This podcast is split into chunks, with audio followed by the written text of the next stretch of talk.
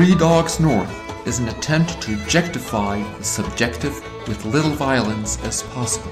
The following has been torn from its origins in space and time and put entirely at your disposal.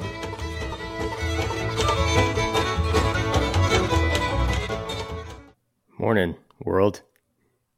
Here we are with our faces. This is the first time. Yeah, we didn't. We tried this, but we didn't Dude, record smile. last week. smile. Right? Smile. This is Remember to smile. what the world knows us by is our smile. Faces for radio, no doubt. I'm gonna make coffee real quick, but I we don't we have video now, so this will not be as disguised. Oh, that's true. Can you still I hear the us? though? sign that You can't hear us. I think I need to probably get some of those big headphones if we're gonna do the video deal that that go over the top of your head. That make you look more like a radio star. Yeah, Mhm. I th- no self-respecting podcaster, which I am not. granted, uses these little earbud things. I don't know. I, you- I would think they do, but You think so? wait, Rob. By making coffee, what did you mean? Um, just it- well, the I'll get up in a second. The Keurig, Ah, this it's a machine that makes coffee. yeah, I don't have. I don't know if you're familiar. Yep. So how you guys been? All good. I uh I got to go to a Bravos game last night, which is pretty dang fun. Oh yeah. Oh, Yeah, nice. it was the first time that I've seen the Yankees in person. Yeah, and they're awful. I They I just want to put this out there. They're really good, but I hate them. oh, Mm. hmm And all these New Yorkers like took over the stadium. It was so annoying. wow, that is annoying. it was super annoying. Yeah, Interesting. I wonder if that's would- how people feel about the Cubs because um, a lot of times you watch away games that the Cubs are in, and there are tons and tons of Cubs fans because they're kind of all over the country. Okay, there was there were some really fun moments, and I guess I've I've been to college football games like this where the, you have the crowd that's split kind of evenly, um, or closer to even, and the Yankees would start chants to try and take over the stadium Hmm. to try and like sh- show their force and their power. So they would do like the "Let's go Yankees," and then we would all just boo them really loud, Just- or, or do the chop, the the Braves chop, which is They so fun. They still let you do that? They still do it, man. I don't know. I think they tried to get rid of it for a while, and everyone's like, "No, man, this is No, we're doing it still. you can't you can't stop America." and then uh, and so then we would just outboo the Yankees, just to like reclaim our own home, you know. hmm So it was some fun moments like that, and uh, That's like a Premier Yeah. League soccer situation or something. Yeah. it added some energy and animosity. hmm uh, like, oh yeah, this is one of those games where like, man, something goes goes south. I could see a bench clearing brawl here, which I've never seen in an MLB game live. That would be so. yeah, me fun. neither. Rob, have you ever seen a bench clearing brawl live? No, I can't Like, say that I have. Any of the three of us that have, it would be you. Thank you. No, Yeah, that's I've true. never seen that with my own eyes. Have you ever been part of a bench clearing brawl? No, I can't say. Well, no, I don't think so. I don't think that would count. I can't say anymore. I- You were, that sounded good. I don't think that would count as a great way. Hmm So there's that. Penny for your thoughts. Um, how are you coming on my uh, autograph baseball? That's any any headway there? Okay, so did I tell you the update with Snit? No. That I had this I had this whole super fun convo with him. Hmm. Um, told him, hey, like one of my best buddies is from Illiopolis, and he was like, "Oh snap, dude! You just dropped Illiopolis on me." You're like, "Yeah, you're from Macon, aren't you?" And he was like, "Yeah, I totally am." And I asked him about the book, and he said he was going to send me a, a signed copy of it. Nice. Uh, and I guess there's a dude, the the guy who wrote it is a Sports Illustrator, Sports Illustrated writer, and they want to do a follow up story on it. Is is the word on the street? So, um, yeah, might be coming out with that. But I dropped your name, dropped Illiopolis. So it's just a matter of time. We're just buttering him up, dude. Yeah, so he can like I don't know. I mean, it's totally up to him on the inscription on the baseball, but it could be like to Rob in friendship.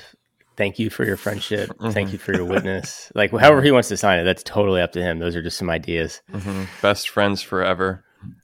Yeah, whatever. No, yeah, I'll let him know. I'm sure he'll he'll listen to this. He'll get it. Yeah, yeah, yeah, yeah. I'm It's sure. just it's a matter of time. yeah.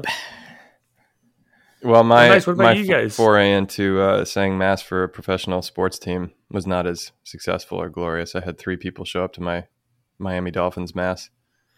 Now, in their Miami defense, it was a Friday evening. It wasn't a Saturday evening, so there was no Sunday obligation to deal with. But um, Mm. but the punter, his first name was Michael. I can't remember his last name. Uh, was very devout and was a read. He like came in and said, "Hey, father, do you need help with the readings?" And knew all the response. You know how you, sometimes you do a, a mass with a small amount of people and people all of a sudden just paralyze on the responses or when to kneel Mm. because they're used to Mhm. being surrounded by people. He knew it all, so he's clearly very faithful. And then I saw him in the game the next day, punting the football. I'm like, that guy is a devout Catholic. That's kind of cool. Look at that. Yeah, just that's punting that football.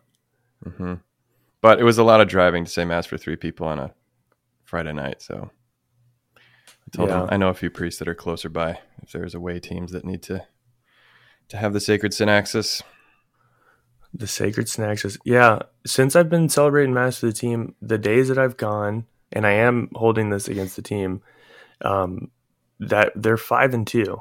Okay, which is pretty good Mhm. on the Sundays that I come and celebrate mass. So I'm thinking about like really using the mass as leverage uh, to get what I want. Mhm. So far as all of that goes, yeah, you know, get like a little major league situation. Like, hey, if you don't come to mass, you're going to lose, and you're going to hit terrible, and you're probably going to lose your family. So come to mass. jeez, Just really subtle stuff like that. You know, yeah, kind of under the radar. Because it's Yeah, great because it uses man. it uses the mass both as like a kind of superstitious amulet for winning baseball games, which is really cool. and then also it, it manipulates people's free will by by withholding that grace uh, from oh yeah, Yeah. oh yeah. It's it's really it's a, a pretty good setup. I feel pretty good about it. oh man Hey, so how is it having students back on campus? it's great my goodness Yeah? the coffee shop is open uh, Nice. we had great traffic in there yesterday um chapel's still getting worked on but there's progress being made every day we had some stars go up on the ceiling yesterday this is exciting Now, is the chapel renovation? Are y'all still using it as you're working on it? No, we have a little temporary chapel in the half of the lounge that's not being used for the coffee shop. So Okay, yeah. Tell- yeah. Ample in there. tell me, I, I'm curious of this, and I couldn't. I know we got a little bit of a time crunch this morning, but what what's the thing that like you're most excited for with the chapel, or like what's the th- but like the thing itself in the chapel that you think will have the biggest impact on like a student coming in? Any thoughts? And you can't say Jesus in the Eucharist. hmm I think the to me the cohesion and order uh, and noble beauty of this space is going to be the the thing that is most uh, first impression wise capturing. I don't think any one piece of art or architecture is going to wow you when you walk in. Um, like say if you walked into Marytown, the the dome and the monstrance or something, you know, like the thing that your eye first goes to. Um, but even I in forgot about Marytown. even in a Marytown, I missed that chapel. the totality of the place.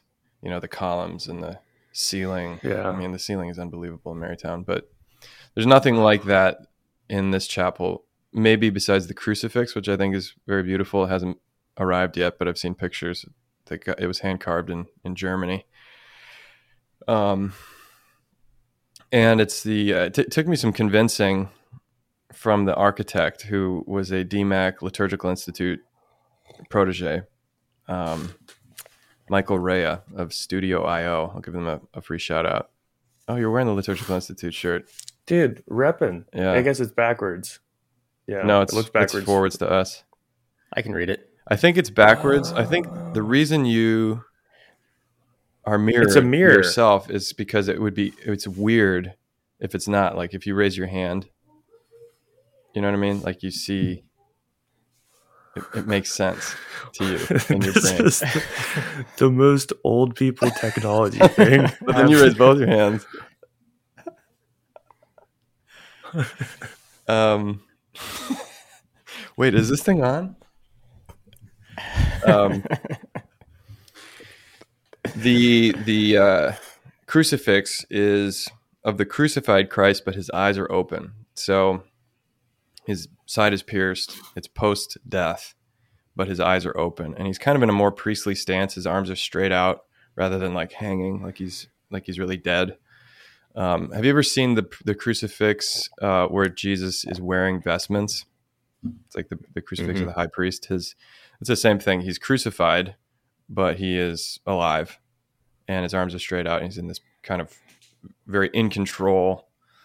Um, he is offering himself as a sacrifice. He's not like being crucified in the passive sense. He's offering himself as a sacrifice. So that's the emphasis artistically there. Um, it's not meant to be a historical a piece of art that represents a historical um, reality as much as a liturgical or eschatological reality. That, like in Revelation, the Lamb is standing as though slain in the midst of the four living creatures and the elders and the angels singing "Holy, Holy, Holy" and all that stuff, and the people casting their crowns. That's the vision for what he wanted to build. And um, I was thinking in my head, well, people are expecting a crucifix, and that's gonna like take some. That looks like a resurrexifix, which is what we had. Um, I was going to resur- say, what's the difference between what you're describing and a resurrexifix?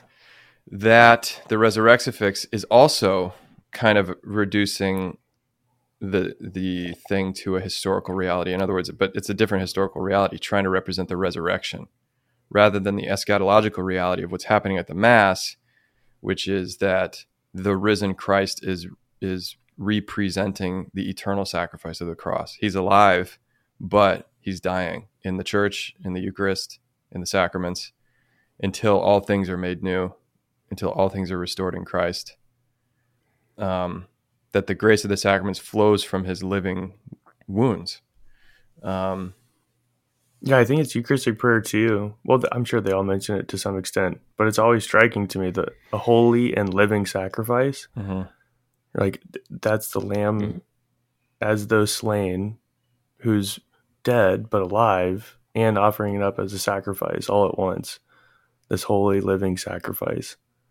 Yeah, So which is the an most, active. the probably most famous instance of this is the San Damiano cross, the one that spoke to St. Francis. His eyes are huge and they're way open. They're looking right at you. And the blood is splurting out of his side onto all of these people. And the angels are catching it in cups and stuff. Um, so that's from the Middle Ages. It's not a, if you're thinking like, oh, that's a resurrexifix like from the 1970s, it's not, it's not a new idea. It's a revival of um, you know, and most most churches in the like Constantinian, like you look at Hagia Sophia, there's not a big dead Christ in the sanctuary. It's the Pantocrator, you know, it's the living risen Jesus. Um, so it took me some convincing, like I said, or took him some convincing of me, and I I asked some people that I trust, uh, including like focus missionaries and others like do you get this? Does this make sense? Um, so i think that's probably the thing that will be also very striking. As i was looking at the drawings and stuff i was i was trying to imagine being an 18 year old and praying for four years in front of this crucifix and like what impression Hmm. would Hmm. this make on me? And who would jesus be in my mind and heart um, after praying in this chapel? Because that's that's what happened at the U of I chapel. You know, that that's the place I prayed the most in a very formative time, Hmm. and it forms your image of God. Yeah, this is making me think a lot of the JP2 chapel. and some of my favorite elements of that, and I guess how grateful of it I was. I mean, we got to pray in there for four, five years, four years, something like that, a long time. Yeah. Th- that art, that chapel was very formative. Mhm. Um, well, here's a question. Well, I'll zing it over to you, Rob. Did, have if you could think of a most formative piece of art, maybe in the JP2 chapel or just in general, that you've prayed with, that's kind of shaped your heart and your spirituality. It, is there one in particular that stands out stands out above the rest? Hmm. That's a good question. Um, I mean, I would I would say the JP2 chapel is what formed me um, the most, and I what comes to mind initially was just had never, and it was just so cool because obviously Baron talked about it all the time, like the thinking and, and everything and what he was excited about for it, but then also knowing DMAC and kind of the his involvement in it, and um, but I, that was just such a cool example to me of their, and this isn't the technical language. Maybe you guys could fill in here of what I'm trying to say. Um, but there was like so much like personality in that chapel of, um, like, yeah, just getting to hear about like why each saint was chosen and like where they were placed and what was exciting about it and like little things, um, like I love that in that chapel, the Mother Teresa stained glass, it still shows that her toe is like. Do you remember that? Okay. Like her Yeah, toe like- is, is like a little bit misformed, like it was in in real life. And I remember DMAC talking about that of, you know, that's something they kind of chose to leave in, even though most of the time, like art like that would have them more in the like the heavenly realms. That's not a common thing, but kind of like why it was decided. Or I think it's the Saint Catherine Drexel um, window that they have the little mouse in, which is like the artist's signature for the windows. Apparently, they put hmm. those in whenever they do windows like that. They'll put it some somewhere. So there's this little mouse hmm. like that kind of fits into the the whole piece with the the Drexel window, but it's it was that was like the artist hmm. signing it, which I thought was really cool. Hmm. So that was just the example of kind of the overall effect of like, hey, there's like personality, there's people designing this chapel that come from a background and have preferences and everything, but it's oriented in a way to properly worship the living God. And I remember that too, of like Baron always saying like he wanted that to form seminarians' hearts and minds for 200 years, you know, and, and hopefully it will continue to um, to do so. So I don't have the exact wording for it, but and more so than just one thing, it was the process of first exposure of like how something like that is made, at least in hearing about it, Mhm. um, but then realizing like wow this is something that is like f- for god as well i don't know if that makes sense Hmm.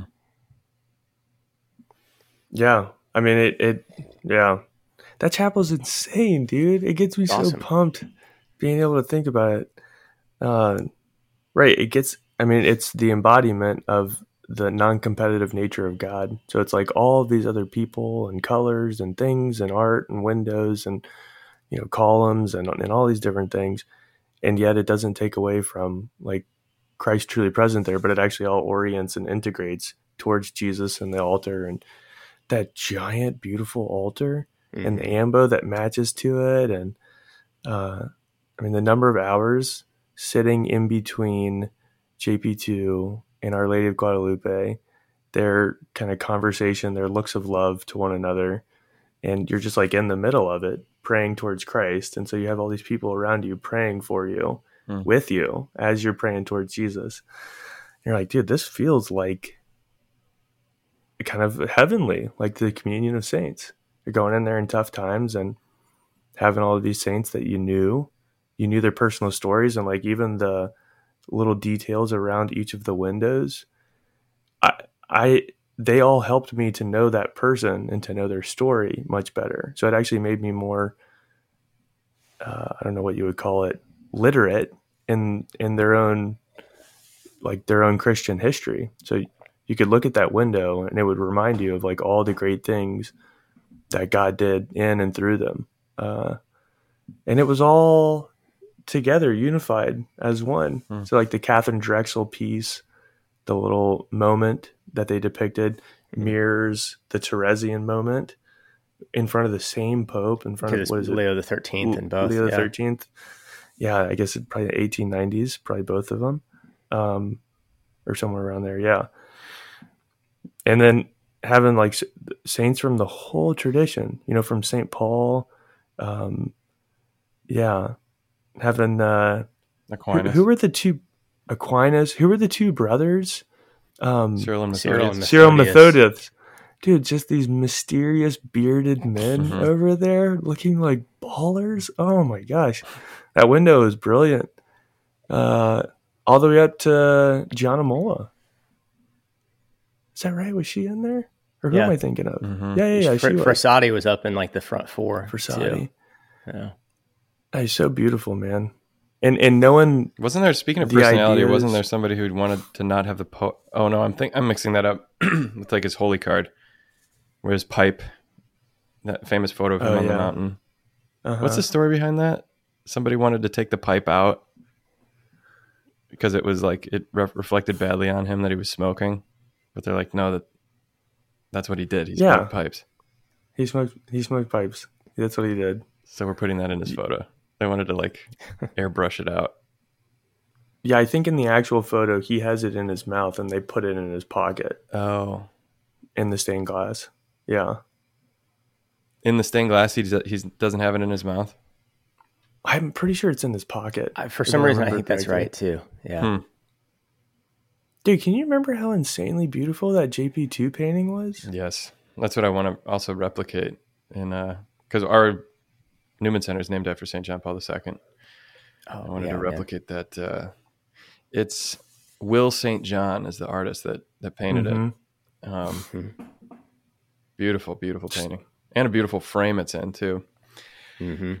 Anyway, yeah, you know what's Yeah, cool about that that chapel frame. too is that you walk into any of the other chapels at Mundelein, like the Deacon Chapel, the Jesuit Chapel, the uh, even the main chapel, and you're like, how did anyone build this? You know, they're all just old enough that you think, oh, everybody just forgot how to do that. So the only ones we have that look like this are old.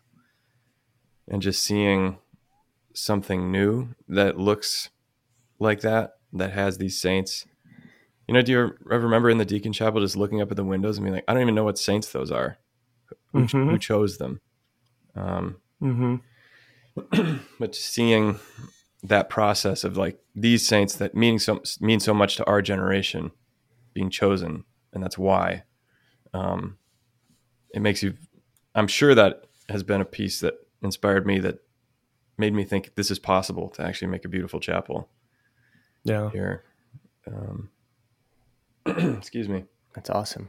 What would you say to the question, Mike? Like, if there was one thing, what would it be? Um. oh, I think well, the first thing that comes to mind is the Pietà, and I guess having said that, I need to give the caveat I've never actually seen it in person, but lots of different representations of it, and um, yeah, I mean, I, I guess the Pietà has been very, very formative for me and very, very helpful. Um, having Mama Mary hold Christ and then like you being the person of Jesus in prayer. Uh, it's given me a lot of strength and a lot of comfort. And um, there's like a, I mean, obviously there's a lot going on there with with that work of art, but um, yeah, I think that, and then maybe the Marytown Chapel as well, just as a whole. Uh, if I were to look at that chapel as as a single piece of art, um, that like I never seen anything like that coming from Georgia and then coming into Marytown like blew my brains out of my head, man. Like what is happening in this chapel? Dude, it's very busy, very busy, but also um, integrated and ordered towards the Blessed Sacrament in a really, really powerful way. Uh, very colorful. I, it's just impossible to go in that chapel and not feel like you're not in heaven, surrounded by the angels and saints, and you know, that big epic gold dome and the blue background. It's it's like you're yeah, it's beautiful. It's beautiful. So I guess yeah, Pieta and uh, Marytown Chapel. What about you, Connor? So the question was not what in the JP2 chapel affected you the most, but what work of art is the most I mean, deeply affective? we'll leave Just it go with what your heart feels. Yeah, whatever feels good. Hmm. I don't know. What was your answer again, Rob? You can't cheat. Hey, yeah, yeah. Whoa, whoa. Just yeah, like you answer the blatantly looking looking We'll at an- the next guy's paper. We'll answer the question or ask the questions here, okay? We will ask the questions here. Um.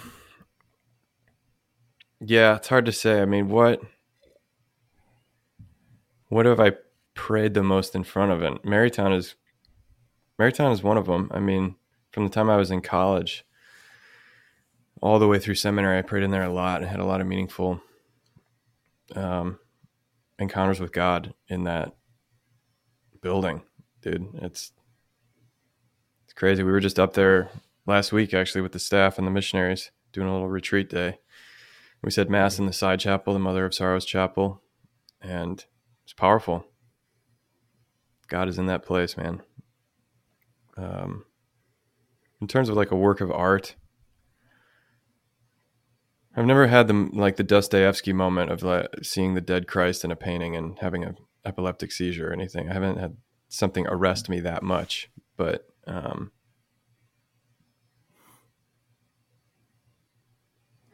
yeah. I remember seeing. I went in Omaha. I went to the art museum there, and they they had just a few things from like the medieval time, and one of them was an altarpiece, a really simple old altarpiece with the crucified Christ, and of that kind of medieval, like the San Damiano, angels catching the blood coming out of Jesus's wounds, and and I just thought, you know, it's from like 1100 or something, and I thought about the priests who looked at this as they celebrated mass you know, in the 11 or 1200s. Um, Hmm. And I felt very connected to them. I was a seminarian at the time, but being called to the priesthood, connected to these men I will never meet, uh, no idea who they are, but this same mystery is being celebrated even to today. Um, and it wasn't a particularly beautiful altarpiece or anything. It was just an altarpiece, but it made you know. Same thing happened to me when I went to the Holy Land, to the Holy Sepulchre. I thought this is not particularly like, oh man, I feel so connected to the the risen Jesus because I'm in the place where he rose from the dead. It's very covered over in, you know, weird stuff, and you hear chants from all the different Armenians and Orthodox, and um. But what I did feel connection to was all the pilgrims that came here for hundreds and hundreds of years. It's like St. Francis of Assisi came here.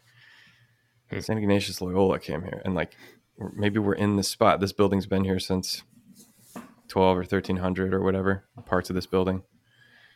Um, that's another thing that art and tradition can do is it can connect you across the ages, which is which is That is beautiful. cool. Notre Dame Cathedral be another one. Hmm. I celebrate, can celebrated mass there. Oh, cool. Like, how did people make this? I, I just don't. It blows the, my brains out of the back of my head, as Mike so eloquently put it. yeah, dude. I'd say that. Yeah, Well, it's, this is yeah. a. No, no, no. Go on.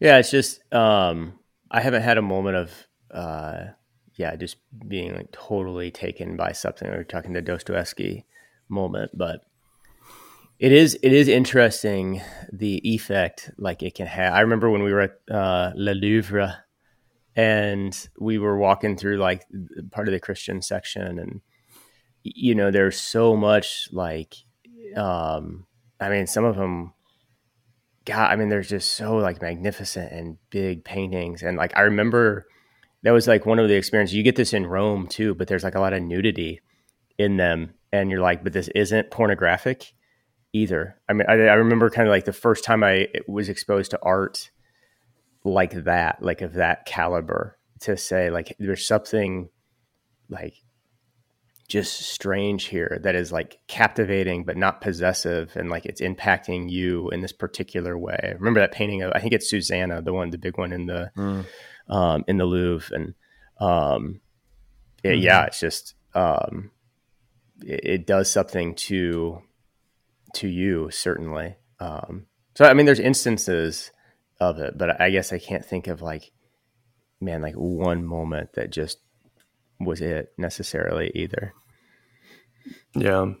Well, I got the, the only guys. one that pretty soon here. Oh yeah, got it. Yeah, yeah, yeah. Um, well, yeah, the only one that comes to mind in terms of a singular moment was going to listen to uh, Verdi's um, Requiem Mass played by the Chicago Symphony Orchestra, mm. and that, yeah, that just it's just one that brings you to tears.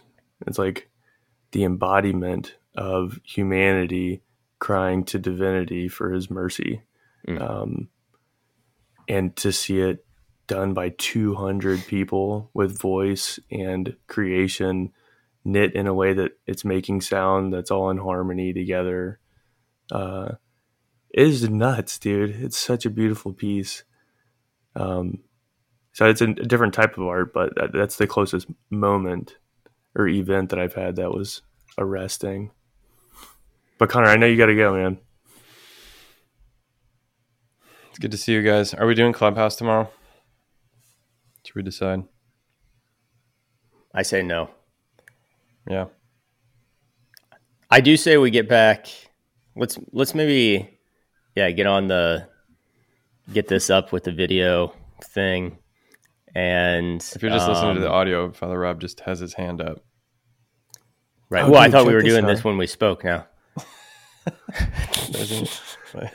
you got the hand up. Hot Mike has something to nice. say. I wonder when we send. But I say we look Carney. for a different forum and maybe do yeah, start kicking around some ideas for the homily prep. All right. No clubhouse. Right. Later, skaters. See you.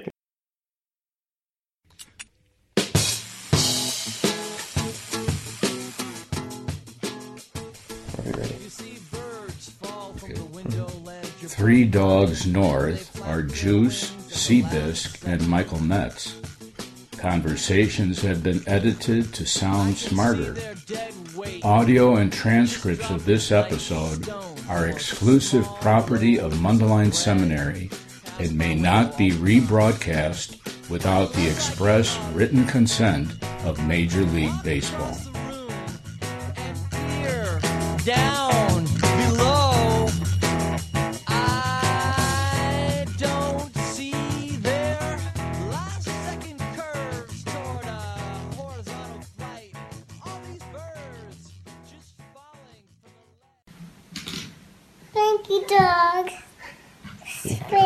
Dogs. Good girl.